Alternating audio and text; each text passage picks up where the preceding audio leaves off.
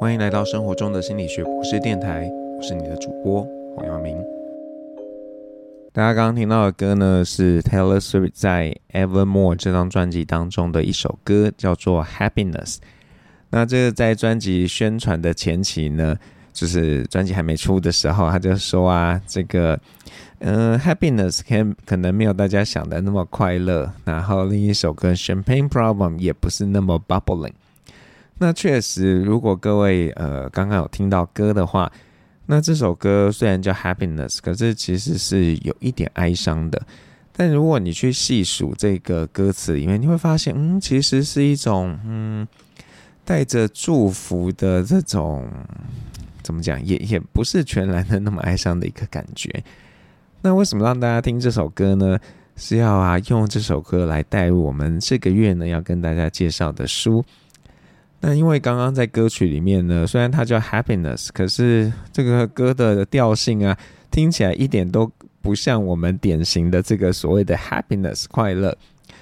那但是呃，这个是一个特例吗？还是说，其实在我们生活当中啊，情绪呢本来就没有那样的一个典型？那只是呢，我们习惯的误以为某个情绪就有什么样的典型，然后就觉得。如果是这样的时候，那就会发生什么样什么样的事情？对，今天呢，我们要跟大家介绍的书啊，是脸谱出版的《情绪无法翻译》。那它的英文名字呢，叫做《Between Us: How Cultures Create Emotions》。那也就是说啊，这个文化呢，到底是怎么样去创造我们的情绪？好，那呃，听到。创造情绪这 这个智慧呢，大家可能就联想到之前我们也有介绍过的另一本书，叫做《情绪跟你以为的不一样》。那确实，这个呃，有越来越多的这些学者啊，他们会发现，我们对于情绪的这种被引发，然后普世皆同的这样的一个想法，可能是不大正确的。那在巴瑞特教授的这个情绪跟你以为的不一样里面呢，他是谈到了他觉得情绪是我们建构出来的。那在这本这个情绪无法翻译里头呢，这个巴蒂亚梅斯基塔这个教授呢，他则是呃从另一个维度来跟我们说，其实啊，你现在所呃有的这些情绪呢，都跟你的社会文化脱离不了关系。那这个呃，这个教授呢，他是一个荷兰人，然后他自己在书的一开始啊，就分享了他从荷兰到美国的一个文化冲击。那从我们这些亚洲人的心里啦，我们就觉得啊，他们不是都一样吗？都是欧美人士，我们就觉得他们应该都就是都一样，然后他们的习性都很相同。可是其实并不然。那这一点呢、我去英国的时候就有很明显的一个感觉了。就是呃，当然英国人就是在欧洲也算是一个比较特殊的一个族群啦、啊。他们在很多方面是比较内敛的。那呃，我自己对于欧欧陆，比方说法国啊、荷兰啊、西班牙啊这些民族呢，嗯，会觉得他们应该稍微热情一点点吧。那当然，荷兰人可能已经靠稍微北一点点了，呃，可能不是那么的一个热情奔放。那在作者提到他的一些经验里面呢，我就哦有一点惊讶的是，原来啊荷兰人在很多时候他可能就是跟我们心中的典型欧美人士是非常不同的。他们嗯很多时候是怎么讲直球对决的，不像美国人，美国人真的是一个 很烦，不能说很烦啦，就是呃很奇特的民族吧，就是。他们总是在表面上呢非常的热情，然后呃给你很多的正能量，但私底下其实一点都不是这样。对，然后作者在第一章提到一个例子，我也有这样的经验。他说啊啊，他这个走进药妆店的时候啊，跟店员热情的打招呼，然后这个不是他，是他的朋友，说 How are you？然后他就问他，你你跟这个店员认识吗？你为什么要问他好不好？然后，呃，在在他朋友还没回应他之前呢，那这个店员就说：“哦，我很好啊，你呢？”这个，呃，我不知道大家有没有这样子的一个经验，但是 这个经验是很明确的。呃，我在英国念书的时候呢，我们有一个同学，他是美国人，然后他就最喜欢在路上，他问 How's going？然后一开始我还会很认真的回他，后来发现啊，这只是一个问候语，然后就会说哦，good，and you？然后呃，到美国工作的时候，这个就更明显了，因为所有人都会无时无刻的跟你呃问这样的事情，然后心里都想，我是看起来很不好吗？为什么每个人都问我好不好？对，那这个是一个很明显的一个不同。那当然，对这个作者来说，他更受伤的呢，其实是呃美国人在这个情感表达的不直接，然后让他觉得。有一点受伤，因为他习惯的文化底下，大家是很直接的去做一个对应的，那这个就呃引发他很多的一个困惑嘛，他就想知道说，诶，那为什么这个在不同文化底下会有这样的一个反应？那是不是呢？过去我们认为情绪是一个跟个人内心比较有关系的这样的一个想法，是不是有点问题的？所以，呃，作者就依循这样的一个思路吧，然后他提出了一个还蛮重要的一个框架，就是呢，他觉得过去我们可能比较认为呢，呃，情绪是一个个人的，它叫做 mine 我的。那这个 mine 呢，还要分成三个部分，M 代表的是 mental 是心理的，然后 I N 呢代表是 inside 在这个人里头的，然后 E 呢代表是 essence。本质就是由内而外，情绪是寻求表达的。好，这个是过去我们大家可能比较认为的一个情绪模型，大概是这个样子。那但是他认为说，其实还有另一个情绪模型叫做 ours，就是我们的。那这个 ours 的呃前两个叫 ou，就是 outside，在人之外的，所以它的焦点呢是强调外面，是跟这个人有关系的。R 呢代表是 relational，那这个 relational 呢就是关注这个人跟人之间彼此的行为，还有一个 S，S 代表的 situated，置身情境的，也就是说这个东西呃是会依据情境的不同而有不一样的展现。那所以就在这样的一个框架底下呢，他去进行研究的探讨，然后也有还蛮有趣的一个发现。那我跟大家分享一个呃里头我印象蛮深刻的例子。他就说啊，他们在日本做研究的时候啊，然后就问这个受访者嘛，他说啊，那你觉得这个情绪的强度有多强？好，那结果嘞，这日本受访者答不出来。后来想说，该不会是你们翻译有问题吧？后来确定之后，呃，翻译其实是没有问题的。那只是呢，他们。不知道要怎么回答这样的一个提问。可是如果呢，你今天把这个问题换一个方式来问他，然后就说，呃，那你觉得啊，这件事情对别人造成多大的影响？这个时候他们就回答了。那这个就反映了一个状况，就是说，呃，日本人在思考这个情绪的时候，可能比较少是从自己的呃观点，他比较少是我的，更多的时候是我们的。我会去考虑人己之间的一个互动关系，然后来去界定，呃，我现在的这个这个情绪到底是什么样的一个样貌。那我们这个多数人其实没有机会到各种不同的文化去相处嘛，但是。但是呢，我想大家呃在生活当中应该也会遇到跟你呃处理情绪不一样的伙伴嘛。那如果你发现，这个同样都是在台湾生活的人都有这么不一样的状况，那更何况在不同文化底下生活的人，那他们呢对于这个世界理解真的是不太一样的。我们过去认为那个所谓的 universal 啊，这个概念其实呃我觉得啦已经荡然无存了，因为。过去大概是西方呃社会这个主流嘛，然后就要说服大家啊，我们都是一样的。可是现在发现呢，其实我们真的很不一样。那这个不一样不代表就是谁是对谁是错的，就是就是不一样啊，只是这样子而已。好，那在书的这个第三个章节呢，大家看的时候应该会觉得倍感亲切啊，因为里面呢有直接提到了这个台湾的例子。那这个第三个章节呢的标题叫做“教养孩子”。好，我们要来考考大家了。这个呢，它里面提到了五个不同的呃情绪。哎，你看广义来说啊，情绪。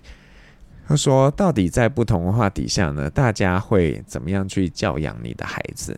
然后有五个哦，那大家想一想，在台湾呢，哪一个是我们呃，就是会忍不住想要去教养孩子学会的东西？那第一个是羞耻，第二个是恐惧，第三个是同理心，第四个是平静，第五个是愤怒。好，让大家想个五秒，然后呃，这五秒哎，其实一下就到了。好，那呃，我要公布答案喽。答案呢，其实是羞耻。我不知道大家有没有猜到啦。那我觉得这一个呃，我我自己是还蛮强烈的，就是我记得在我小时候，那时候刚好我们六年级在美国的时候，然后我最受不了我爸妈说的一句话，就叫做 “shame on you”，就说你很丢脸。我也不知道为什么，但是这个就很 get 我，很像这是一件很糟糕的事情。那。呃，在这个不同的文化底下呢，这个 shame 扮扮演的角色其实是不大一样的。那我们的这个文化里头呢，其实嗯，这个线倒不是要真的要去羞辱你，而是要让你知道你有该做的事情，然后呃，你如果没有做的话，会有不好的后果。所以用这样的方式来去呃提醒大家要重视这件事情。那作者就提到，所以那如果这样子，这个我们常常都被提醒的话，那我们会不会自尊心低落啊、忧郁啊、缺乏同理心啊，然后容易暴怒？他说，呃，其实其实不会哦，因为呢，这个在这里面啊，你除了有这样的一个状况，但是它不是抽离的嘛，它是跟其他环节都在一起的，所以呃，像父母啊，有时候会有所谓的替代性的羞耻。就很像呢，我们在很多社会案件当中啊，要发现孩子出错了，然后爸妈会出来也跟大家道歉。这个在其他社会底下是很难想象啊，怎么会是这样？那那但是就是会这样。对，那呃，作者里面提到一件很重要的事情，他说羞耻的主要作用啊，不是要被人排拒或孤立，而是点出呢，你在一个没办法抽离的社交网络当中应该有的位置。他提醒你。在这个网络当中，你该做哪些事情，而不是把你推出去。哦，我自己看了觉得，哦天哪，这真的是写得非常到位。这不就是我们在社会中常常会被提及的事情吗？那只是现在有一个怎么讲，一个变革吧，就是说，呃，新一代的这个年轻人，他可能不见得是会信奉这样子，呃，以前留下来的信条。那就像最近这个社会事件嘛，就是那个白饭，好吧，白饭是免费的，可是你没有吃吃到爽，那因为是免费的，能怎么样呢？那呃，就有一些大学生就很不爽啊，就去刷负评啊，这也可以理解。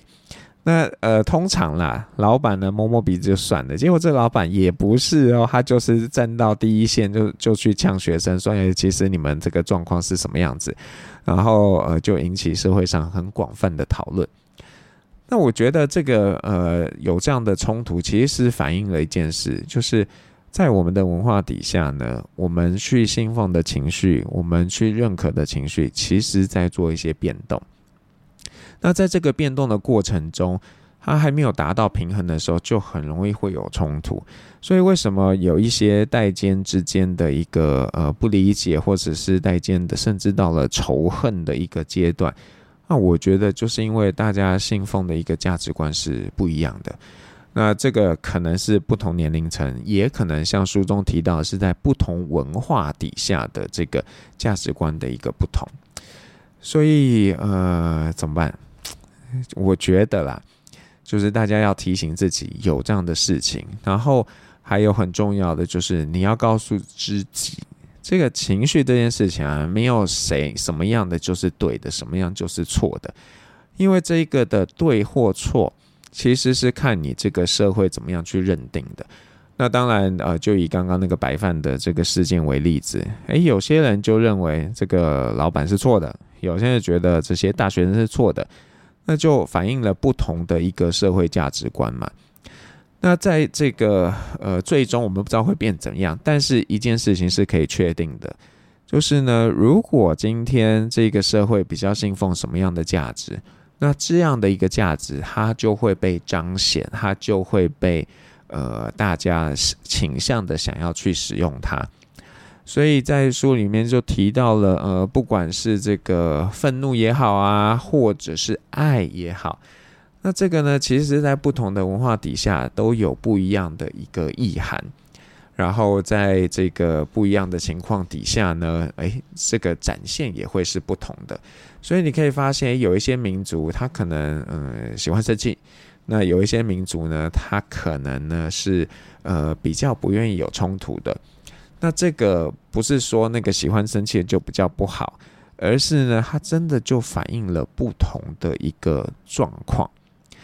那我们要提醒自己有这样的事情，然后你真的要非常有意识的告诉自己，特别是当你发现你的价值观跟你周遭的人不一样的时候，那不是要说谁一定对或谁一定错，而是呢，这中间就是有一个不一样。那如果你希望能够去跟这些人沟通，那你就要去思考，诶，到底我们的不一样在什么地方？然后有没有一个沟通的可能性？对，所以呃，这个整个这样子回过来，我们在生活中我们需要做的事情是什么呢？我们需要提醒自己，不要随意的因为一个人的行为展现，然后很像我心目中的某个情绪标记、情绪概念，然后就觉得他在那样。比方说，你看到一个人在辱骂另一个人的时候，你马上就觉得啊，他是一个很糟糕的，他在表达愤怒。可是对那个人来说，他可能其实没有的。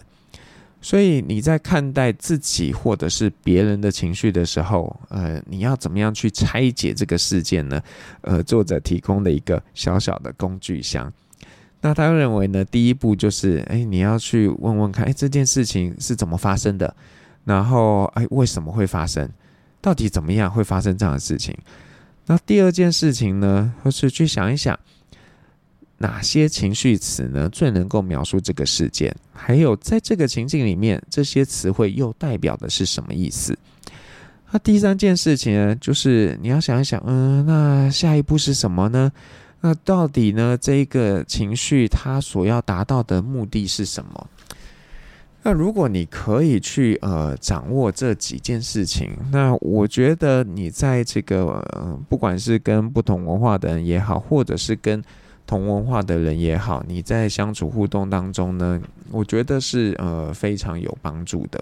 那在这书里面，当然还提了蛮多的比较细节的东西。那呃，我也要说，这个书其实是要花一点力气读的科普书。所以，如果你是真的对这件事情很困惑，或者是诶，你就正好处在一个呃文化冲击的一个状况下。那我都鼓励你可以去好好读这本书，因为它可能会帮你找到一些答案。那像呃，我前几天看了一部电影，叫做《饭卷男孩乖乖睡》。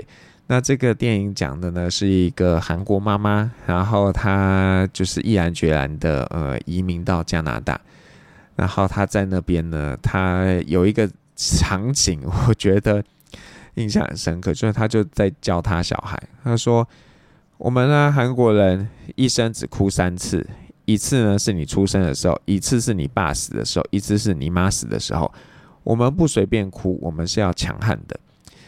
那呃，当然我没有实际上认识韩国人啊，可是从这个韩剧啊，或者是从别人的一些呃口述里面，都觉得韩国这个民族很强势。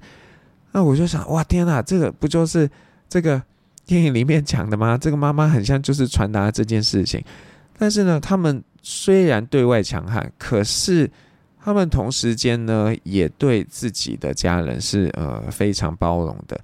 那即便呢，这个妈妈带着孩子呃离开了韩国非常久，可是她回去的时候，她去到她公公家，因为她老公已经呃已经走了。然后一旦揭露了他们的身份之后，哎，他就完全接纳他是他们的家人了。所以在不同的这个文化范畴底下，我们可能用很多不一样的方式来去做一个情感的交流跟表达，那没有哪一个就一定是对的。以这个《饭卷男孩乖乖睡》这部电影里头，其实呃，我觉得食物扮演很重要的角色，或者说在亚洲地区吧，呃，我觉得我们也是啊，就是食物是扮演很重要的角色，所以我们会问人家“呷饱未”，其实是在表达对你的关心嘛。虽然有人说这只是一个口头禅，可是我更觉得呢。我们是把对人的关心包裹在这个食物里头，然后用食物的方式来去传达对彼此的关心。那这也连接到书里面去谈到，所以为什么我们这个在一些民族底下，大家不太常说“我爱你”呢？这个“我爱你”这件事情，这个不说的话，是表示我们真的不爱吗？呃，可能不是哦。所以呃，就是想到有一些。有一些人都会鼓励说：“啊，我们要常常把爱挂在口上啊。”这个说法当然也没有不好啦。可是这个说法其实是在一个跳脱社会文化架构底下去给出的建议。那呃，也不能说这个一定是对或者是不对。但我觉得，如果我们可以更认识我们自己的文化，然后去拥抱这个文化底下的价值，而不用。一昧的去 copy，去觉得啊，什么就一定比较好，什么就一定比较差。那这样子，我们可能更能够去嗯看透一些事情，然后在这个呃怎么讲，在这个社会当中呢，或许也可以找到新的平衡点吧。对，我觉得我们现在就是某部分 就是内忧外患。就是又有外面的各种不同的势力，因为网络太发达嘛，这个各种不同的东西都进来了，然后自己人呢又打成一片，以至于整个社会价值观是非常混乱的。那在这个混乱的价值观底下呢，存留下来的是什么？嗯，如果你问我话，自己会觉得很像就是讲话大声就赢，对，那这个其实不是一个很好的现象。那就希望呢，大家有兴趣的话，可以找这本书来看看。情绪无法翻译，从里面去看到社会文化对于我们人的影响，然后也去多想想，很多时候，呃，让你困扰的情绪，可能真正的问题不在你，而是在你们，就是你跟群体之间的一个关系。好，那如果你是 KKBOX 的用户呢，接下来会听到一首歌，是有坏特的新歌《快乐》。那这个快乐也还蛮有意思的，你会发现，嗯，他的快乐很像，也不是真的快乐，诶，那是什么呢？大家听歌就知道喽。生活中的心理学博士电台，我们下次再见。